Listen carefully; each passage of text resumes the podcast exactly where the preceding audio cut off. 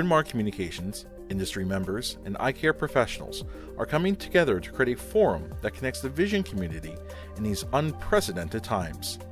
This program has been made possible, in part, with support from our premier sponsors, Allergan, Johnson & Johnson Vision, Aerie, Novartis, and Santen. We'd like to thank all of our sponsors for their support of this programming. This week, we're taking a step back and we're looking at kind of the big picture of how practice has changed for so many different eye care providers. On Monday, we spoke with three colleagues who went from practicing full-time to all of a sudden had an employment status change where they had to learn the difference between what's, being furloughed versus being laid off. Today, we're on the other side of that, and we're getting an insider's perspective from two optometrists who are still practicing, they're still employed, but under kind of new restrictions. So we're gonna see what urgent versus emergent cases look like. We're gonna hear how things are different for them now. We'll discuss what constitutes, routine versus emergent cases, the role of telemedicine, and really just how their patients have been handling this change. Our two rock star guests today are Dr. Steve Ferrucci, who is the Chief of Optometry at a VA in North Hills, California, and Dr. John Gelles, who is the Director of Specialty Contact Lens Division at the Cornea and Laser Eye Institute, which is a center for keratoconus based in New Jersey. Thank you both so much for being here today. I'm going to kick it off with Frank so he can give a few reminders and lead in with our discussion. Thanks for joining us, everybody. Just want to remind all the viewers that we are taking viewer-submitted questions so that we can answer them throughout the program. So there's a lot to talk about, but we'll try to get to all of your questions when possible. Now, first, let's start off. When did your way of practice change its current arrangement, and did it take any getting used to? Let's start with you, John.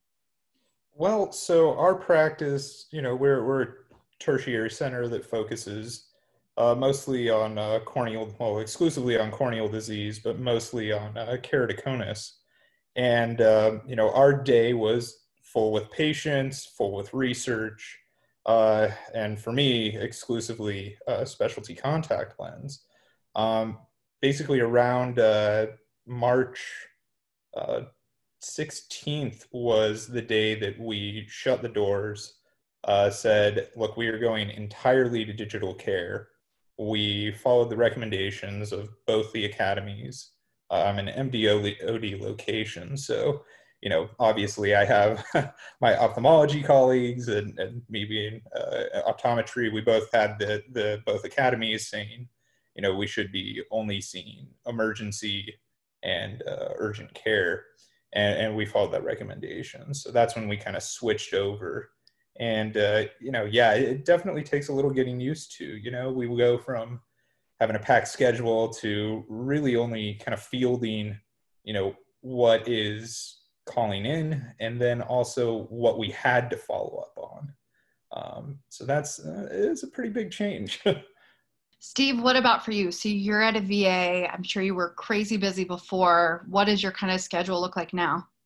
Yeah, so I'm at a VA in California. I have myself, we have some ophthalmologists as well as we have three optometry residents. So we're generally pretty busy. And right around the same time as John, right around the 16th or 17th, we kind of evaluated what we're doing and we decided that we really needed to call our patients and explain what was going on and really only try to see emergent and urgent care patients. So right around then, we would actually call the patients, explain to them what was going on, and if they didn't have anything urgent, no change of vision, no eye pain, we would tell them not to come in. If they still had eye pain or sudden decreased vision, something like that, we would tell them, why don't you come in anyway? Because we were there, but we were limiting it to urgent and emergent care. So that started right around, like I said, right around the 18th or so, 17th, 18th. So we went around to seeing, 50 patients a day to anywhere from zero, quite frankly, to maybe five a day now. Over the course of that, so, it's been a couple weeks since you guys have kind of your new schedules, kind of new routines. Has it changed? Like what you were doing maybe 2 weeks ago or 3 weeks ago, even though you're still doing urgent and, emergent, and it's definitely changed within that, has that changed? Like, has it kind of dwindled off from even maybe a couple weeks on? Yeah. Let me, I would say at first, LASIK, we were kind of calling the patients and we would say, hey, we're kind of recommending you don't come in right now. And for the first couple of weeks, patients were like, well, I don't get it, or, I don't see what the big deal is. But I think as time went on, when we called patients, we explained to them, hey, it's not in your best interest to come in right now. They started to be more, oh yeah, thanks for calling. I get it. Thanks. I understand. So we went from at the beginning, patients were maybe a little reluctant to, why don't I need to come in? Why shouldn't I come in? To now they're like, oh yeah, I get it. And thanks for calling. Yeah, I would agree with that, Steve. Our approach to this, being that we're, right next to New York City, our area, we took this pretty seriously right away, and we're definitely going, this is for your protection as well. The whole thing here is this is not about us seeing you, and us, wanting to see you for any other reason than, you have to stay healthy. We want to stay healthy. The best way to do this is to only do emergency care. Now, the one challenging part of this, and Steve, I'm sure you had the same thing, was, obviously we were doing surgeries, the week before, prior to this, before it really started, in. So we still had some, people in a critical post-op period of time that we definitely needed to see during that time. So those individuals were all seen at that point. After that, it's been relatively quiet. The one slightly challenging thing was, I was in the middle of about 10 to 15 various specialty lens fittings. And, those aren't exactly emergent or urgent, but, they had new lenses that we hadn't, had our follow-up for. So we had to really lean on telemedicine to be able to do this. Now, obviously, we're not going to be able to make super accurate changes to this, but I am able to, get peace of mind for the patient, but also a little bit of peace of mind for myself, to say, yeah, no, they are doing well enough for me to put off their care for, a couple weeks or, a couple months, however long this goes for, and ensure that they are indeed, in a safe sort of position. So John, that's a great example of what might not be an emergent case for you, but what would you say does constitute an emergent or urgent case for you then? What is it that you're seeing? Yes. So, we kind of prescribed, RSVP, anything that's, red vision, photosensitivity, anything that's, pain, anything like that. We're doing a triage appointment just to talk with them for a sec, deciding whether or not that is, okay, well, they seem okay enough for us to do a telemedicine visit, or we just go, no, this is really a problem. We need to see them immediately in the office. In some of these cases, we'll do the telemedicine appointment to kind of confirm what we're hearing, and then go ahead and say, yes, this needs to come into the office immediately, or, hey, that really sounds like something that I would feel comfortable giving you some medication and checking up with you tomorrow via the telemedicine so I can get a good look at the eye. But it really, it really comes down to that. And I think one other thing that's really important to that, though, is that we are, obviously we're the primary people for eye care. We need to be the doctors that they're communicating with for their eye problems.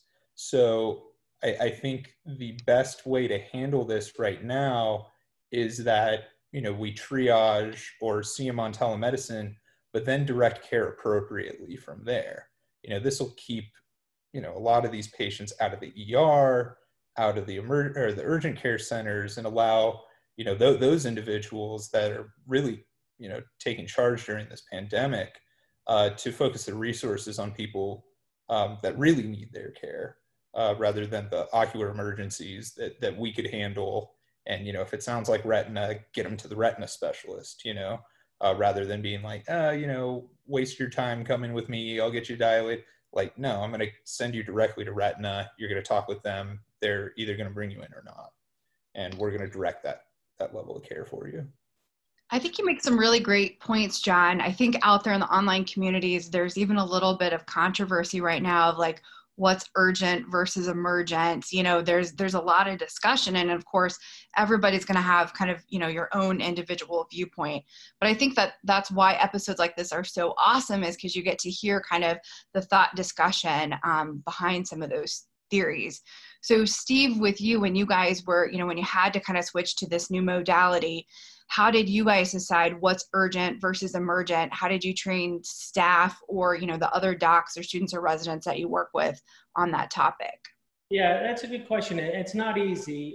I'm fortunate in that I have residents and, you know, unlike training staff that maybe not be that clinically savvy, they're pretty good, obviously. So we have them call the patients and ask them, you know, have you had this, have you had that?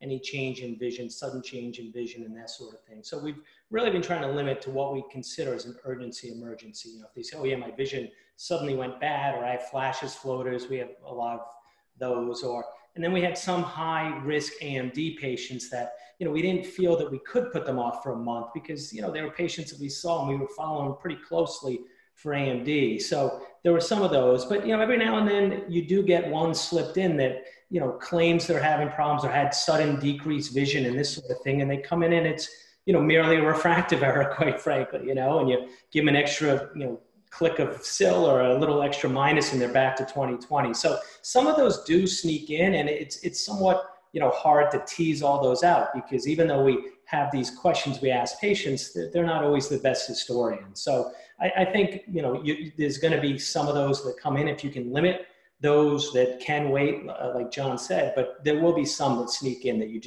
can't do anything about. Definitely the truth. Now, one of the things that John was saying earlier, and this was something that I've actually had discussion with other doctors on, is that there's a real line here when it comes to some of the things that we really do need to see and what's a really good idea to have in the office. And one of those really big lines that I keep hearing, and I agree with 100%, is pain. If you're in pain, we really should have the patients in the office. And I think that's a really, really great point that John makes. But John, I actually do have a question for you.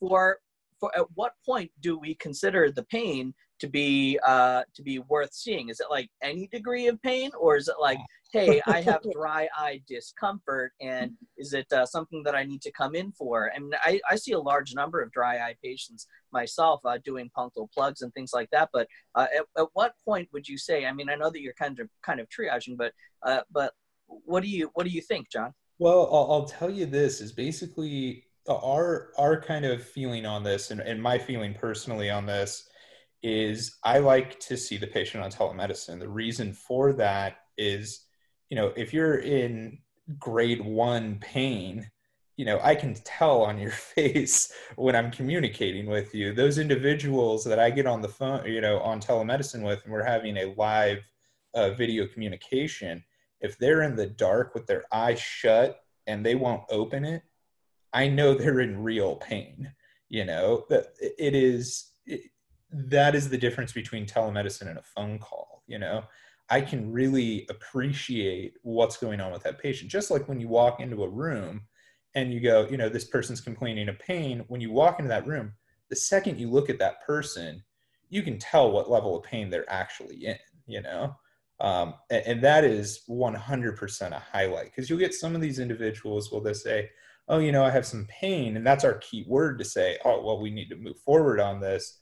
But then once we go a little further to that telemedicine evaluation, we can say, okay, well, we can get a look at you. And if it's just, you know, ocular irritation caused by dryness or other things like that, you know, we got a good clinical picture there. And adding on top of that videos and, you know, photos of the eye, we got a pretty good idea of what's going on there.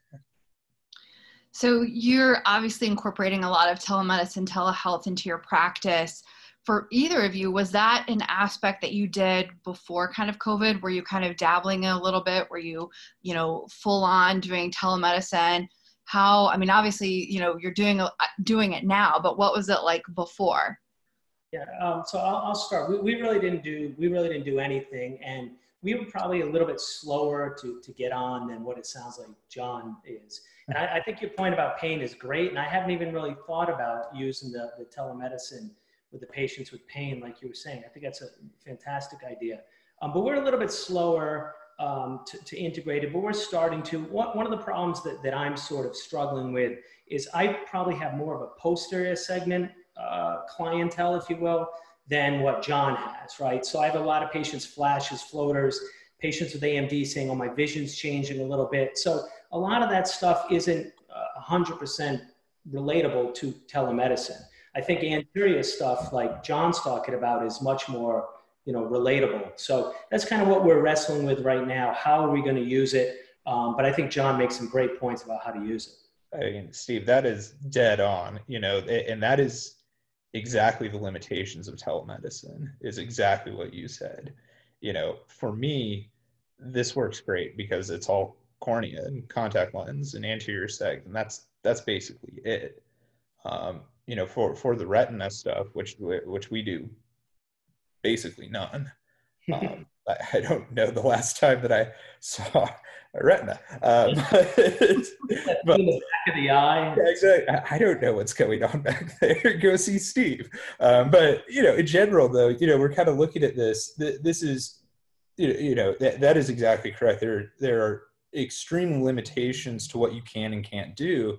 And being able to know those limitations, convey those to the patient, be able to say, look, this is not something that we can handle over telemedicine. You absolutely need to be seen on that.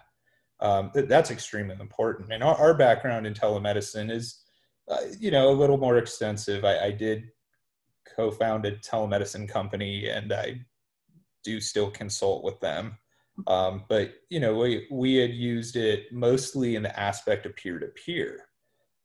So we had a doctor that was off-site. One of the doctors, David Chu, is one of the world's foremost, you know, ocular immunology specialists in our practice. So occasionally I'll see a patient of his where, you know, they're on so many immunosuppressants and, you know, it's such disaster train wreck cases, you know, and I'll find something like a new, you know, anterior segment, or excuse me, anterior chamber reaction.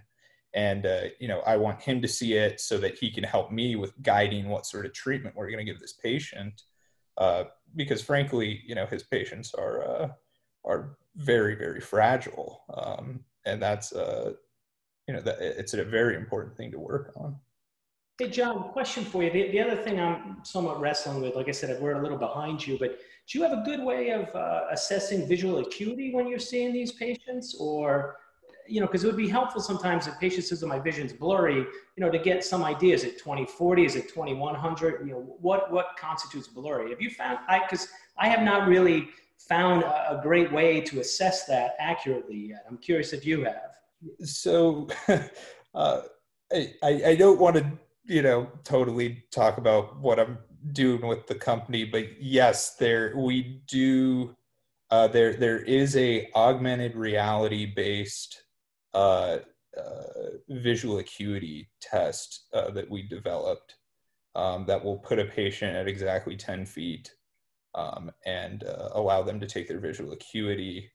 We're also working on a Amsler grid that will allow for overlapping of measurements so that you would be able to kind of track changes over time with it and develop some, you know, various different IP around that as well to be able to monitor that. But yeah, that yeah, those do exist, and you know, and it depends on where you look at. You know, like when you look at you know, the Academy recommendations from the American Academy of Ophthalmology. They suggest that a patient prints off a Snellen chart and measures out 10 feet and takes their visual acuity on that. So, you know, there are methods to do it. I would say that some of them I trust less than others, but, you know, there are certainly ways to do it and at very least get a gauge of it, you know. Yeah, I think that's a good point. you know, being a consumer of products, because I have no ties to the, you know, platform that you use. But that is a big perk, because, you know, even giving patients directions of how to print this out, you know what I mean? It just is a lot more involved, and, you know, no system is perfect. But if anything, I think that the platform that you're on, iCareLive, has really kind of been the trailblazer and will really kind of set the tone for maybe other platforms to kind of, you know, develop that and, you know, those sorts of things in order to be able to check visual acuity. John, you obviously are a huge leader for telehealth, and you've had a lot of experience with it. And I know you've kind of developed protocol within your practice of how you can kind of coach patients to kind of take better photos and, you know, those sorts of things. And I know you have a really awesome slide deck to show us. So while we're queuing that up, I also want to just give a big shout out to our sponsors. So big thank you to Allergan, Johnson & Johnson Vision, Aerie, Novartis, Santen, Kala Pharmaceuticals, Avelino Labs, Diametrix. You know, those sponsors have made today's episode possible. So thank you to them. Essentially, so this is a picture that we got early on in the telemedicine kind of triage that we were doing for these emergent and urgent cares. And, you know, this image, this was a patient 5 days after a corneal abrasion that I had seen. You know, eye is white and quiet, but I really can't tell anything else that's going on there. You know, the resolution is not great. I can tell there's an eye, it's white, that's about it. So what we did, we developed a really extensive set of instructions, because frankly, without the instructions, we just weren't getting what we need. We weren't able to get images that were good enough to actually do anything with, video that we couldn't do anything with. So we've made these instructions that are very easy to follow. They go literally step by step through it, and they have examples in it as well. And this is something that, you know, we'd love to disseminate through, you know, BMC and make sure that everybody gets a copy of this. But essentially, it's helping to guide the patient to know what you need. And you'll get an example. This is actually Karen from BMC. You know, I had her take an image of her eye without giving her any instructions, and you can see what that image looked like there. And then I gave her the instructions, and you can see the quality of the image that we're able to get there. Now, this is done without any attachments, without any, you know, special software. This is literally using the standard photo app. So really what you're doing with this, there's three very important components to this, which are using the back camera of the phone, because that has the ability to autofocus. It also has a good ability to white balance. It doesn't distort images. You use the digital zoom to put the digital zoom at about 2.5. and then hold the device about 4 inches away from the eye and take your own image. So I'll go ahead, I'll show you another image here. We'll go, yep, so this is actually a picture of my colleague, Dr. Greenstein. And I don't know if you guys can appreciate this unless you have this on full screen, but you can actually see his, is a LASIK flap. So if you go ahead and press on this, you're going to see the outline of this appear. You can see the outline, and you'll be able to see that nasal hinged flap is present there. So the resolution on these cameras these days are incredible. You know, prior to 2017, we really couldn't do this. We'll go to another example here. Again, this was you know, again, another eye here, no instructions, with instructions. You can see the improvement there. This is actually a video of that same eye. You can see as they look around, you know, you can get exactly what you need out of this to get a full evaluation of the eye. Now, the video is choppy, but that's because of the stream, not because of the actual video that we received. This was an individual that I had seen to evaluate his scleral lens.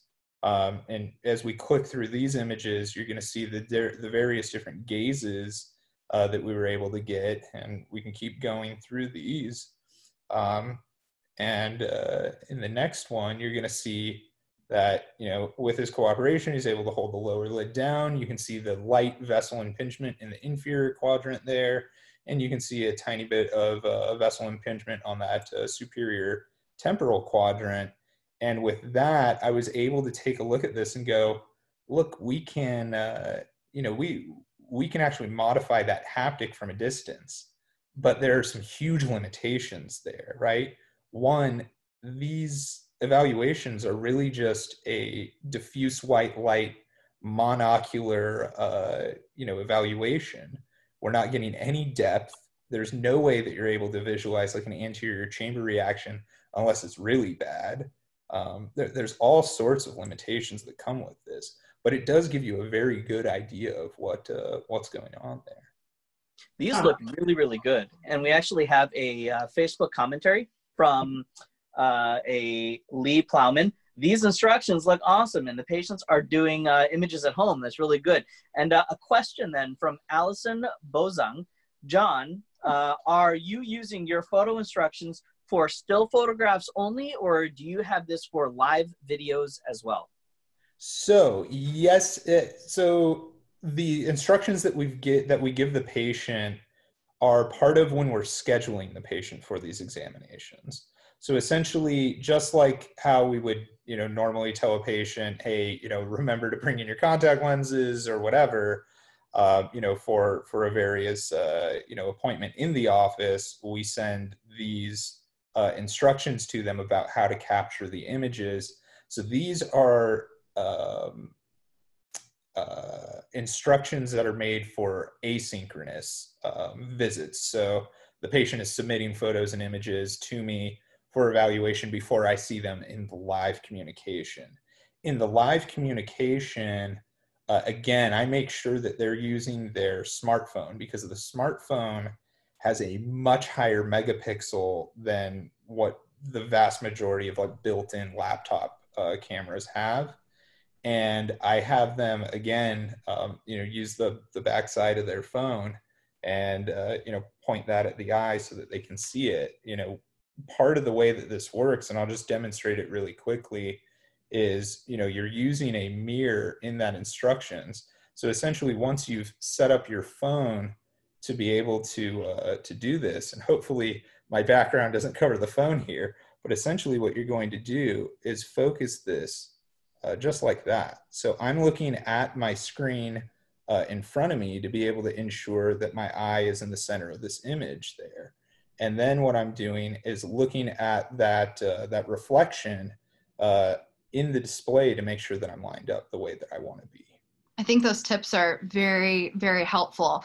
To those of you that are live with us via, you know, via Facebook or Zoom, if you have any other questions, now's the time to definitely chime in so that we can get those answered. And I'm sure John will probably have more questions, you know, on those photos and videos, because the difference between, you know, with instructions and without instructions is definitely remarkable.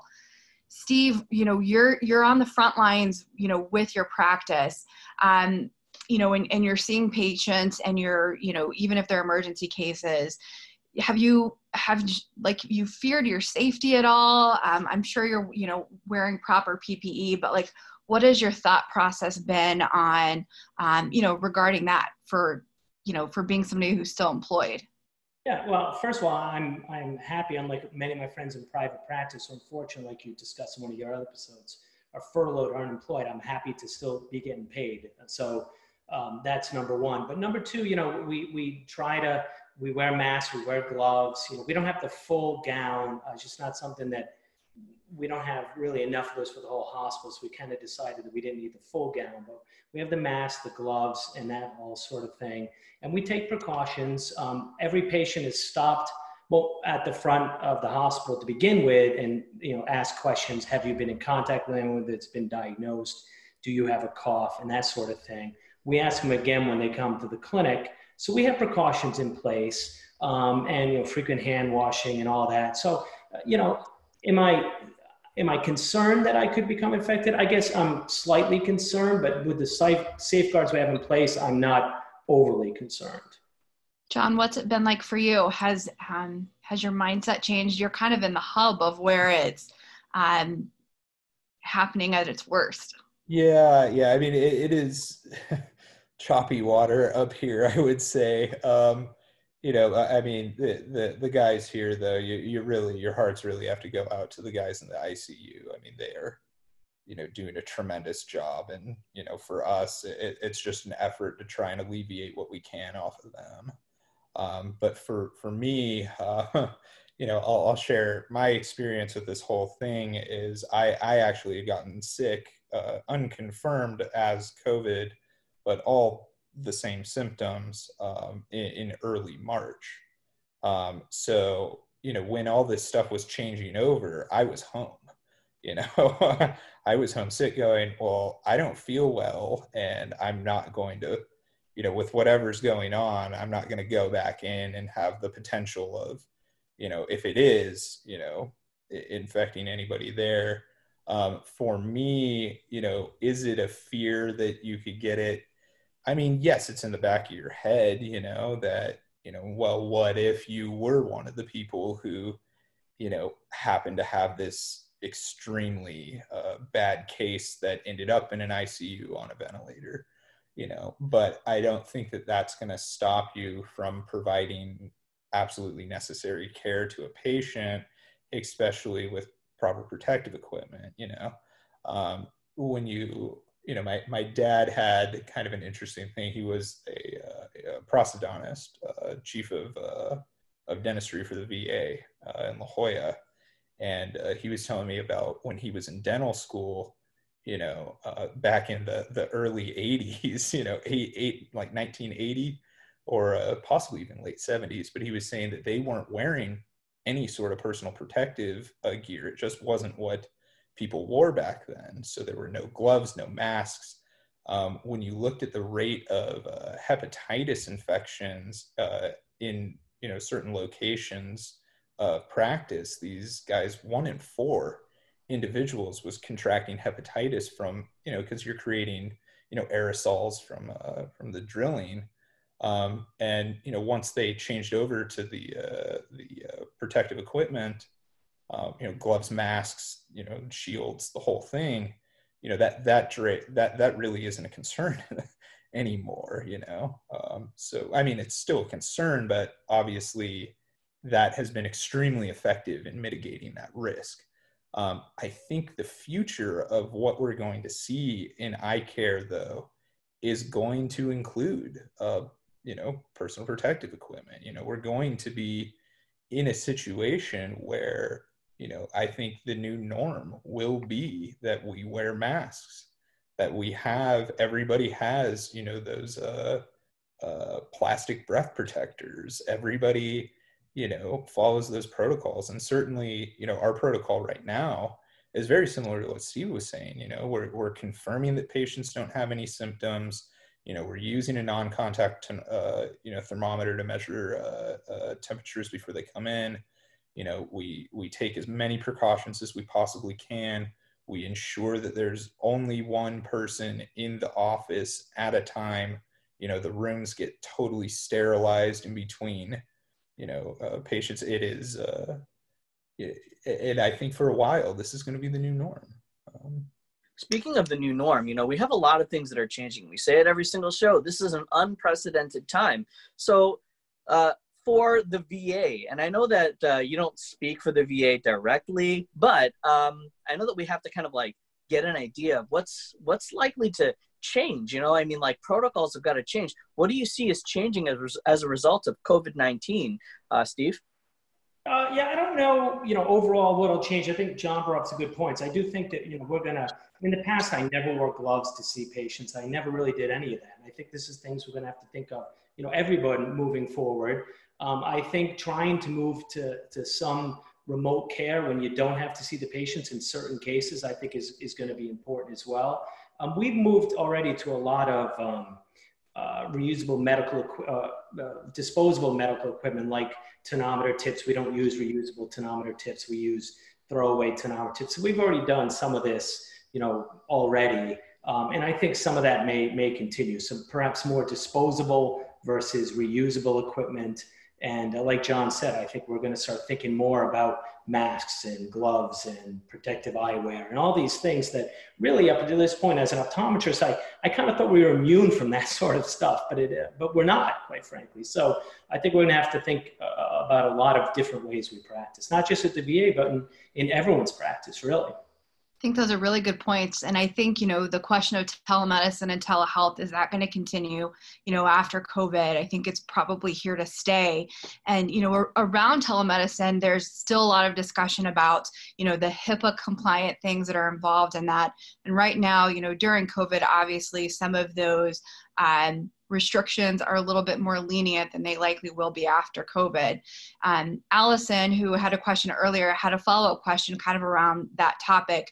She wants to know from either of you what your thoughts are on the images or videos that are being sent, you know, regarding HIPAA. Maybe, you know, if you're not using a platform, or how can consumer eye doctors be, concerned about that kind of post-COVID? Steve, you want to?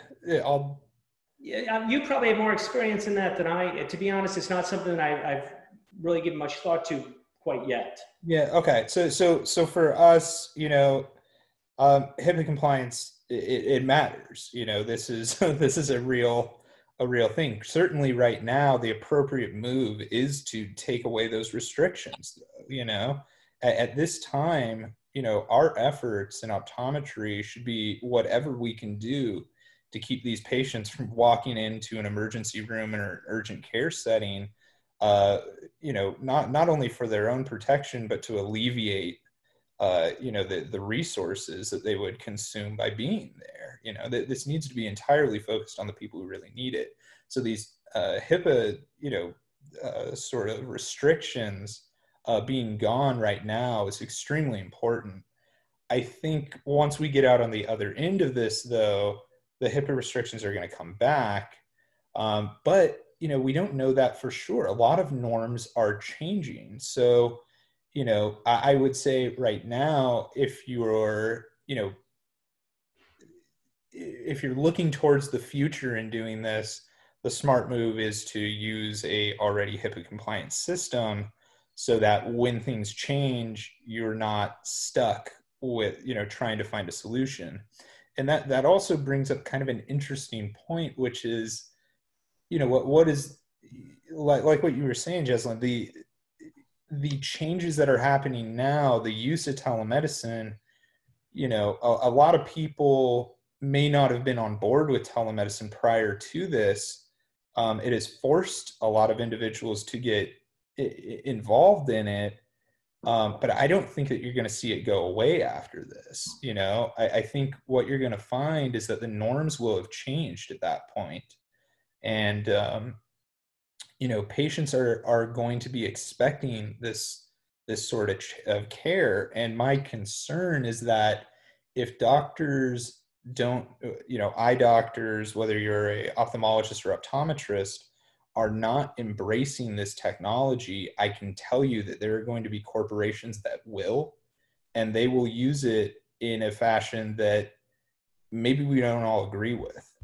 And I hope that, you know, practitioners see that and go, well, we really need to embrace this. And, you know, you don't need to make this your entire practice, obviously. There are clearly limitations of what telemedicine can do. But having it be a part of what you do is probably important for the future, and using it as an adjunct to the care that you're delivering in the office. I agree 100% with John. I mean, we have to find ways to embrace this and incorporate it and not be left behind. And if you don't at least, you know, try to incorporate it and consider it, then you're going to be left behind. And then I think that's not good. Yeah, for sure. Now, it's not even just about being left behind, in my opinion. I actually think that we need to actively drive this conversation and drive the expectations, because as John did say, if we don't, somebody else will with their own motivations. And I think that's an important thing to think about as well. For us in particular, however, you know, this conversation, the expectations of our patients, that can be driven by us. And I think that's a really important factor. Steven, do you have any parting words for us? Do you have anything that you'd like to say or cover or talk about before we close out tonight? No, I don't think so. Just that, you know, in every bad situation, hopefully some good can come from it. And, you know, learning different ways to practice and better ways to take care of our patient moving forward. You know, hopefully we all learn from this experience and we can use some of that in the future. Thanks so much, guys, for joining us. That's it for today's episode. Thank you to all of our viewers who are viewing, all the questions, and of course, our two wonderful guests today. Thank you, guys. Thanks. Yes. And thank you to our sponsors for making this episode of the Mod Pod possible. On Monday, we're going to be back with some updates from Capitol Hill. So keep an eye out for the announcements on when the timing will be for the live, and follow along on Modern Optometry's Facebook page or their Instagram page. And until then, stay healthy, stay home. We'll see you soon. Bryn Mawr Communications, industry members, and eye care professionals are coming together to create a forum that connects the vision community in these unprecedented times. This program has been made possible in part with support from our premier sponsors, Allergan, Johnson & Johnson Vision, Aerie, Novartis, and Santen. We'd like to thank all of our sponsors for their support of this programming. This webcast podcast is intended solely for ophthalmic healthcare professionals and ophthalmic industry representatives. By accessing this webcast podcast, I acknowledge that Bryn Mawr Communications LLC, herein BMC, along with any all third-party corporate supporters of this webcast podcast, makes no warranty, guarantee, or representation as to the accuracy or sufficiency of the information presented in this webcast podcast. BMC, along with any all third-party corporate supporters of this webcast podcast, do not endorse, approve, recommend, or certify any of the opinions or information presented or mentioned. BMC expressly disclaims any and all liability or responsibility for any direct, indirect, incidental, special, consequential, or other damages arising out of any individual's use of, reference to, reliance on in this webcast podcast.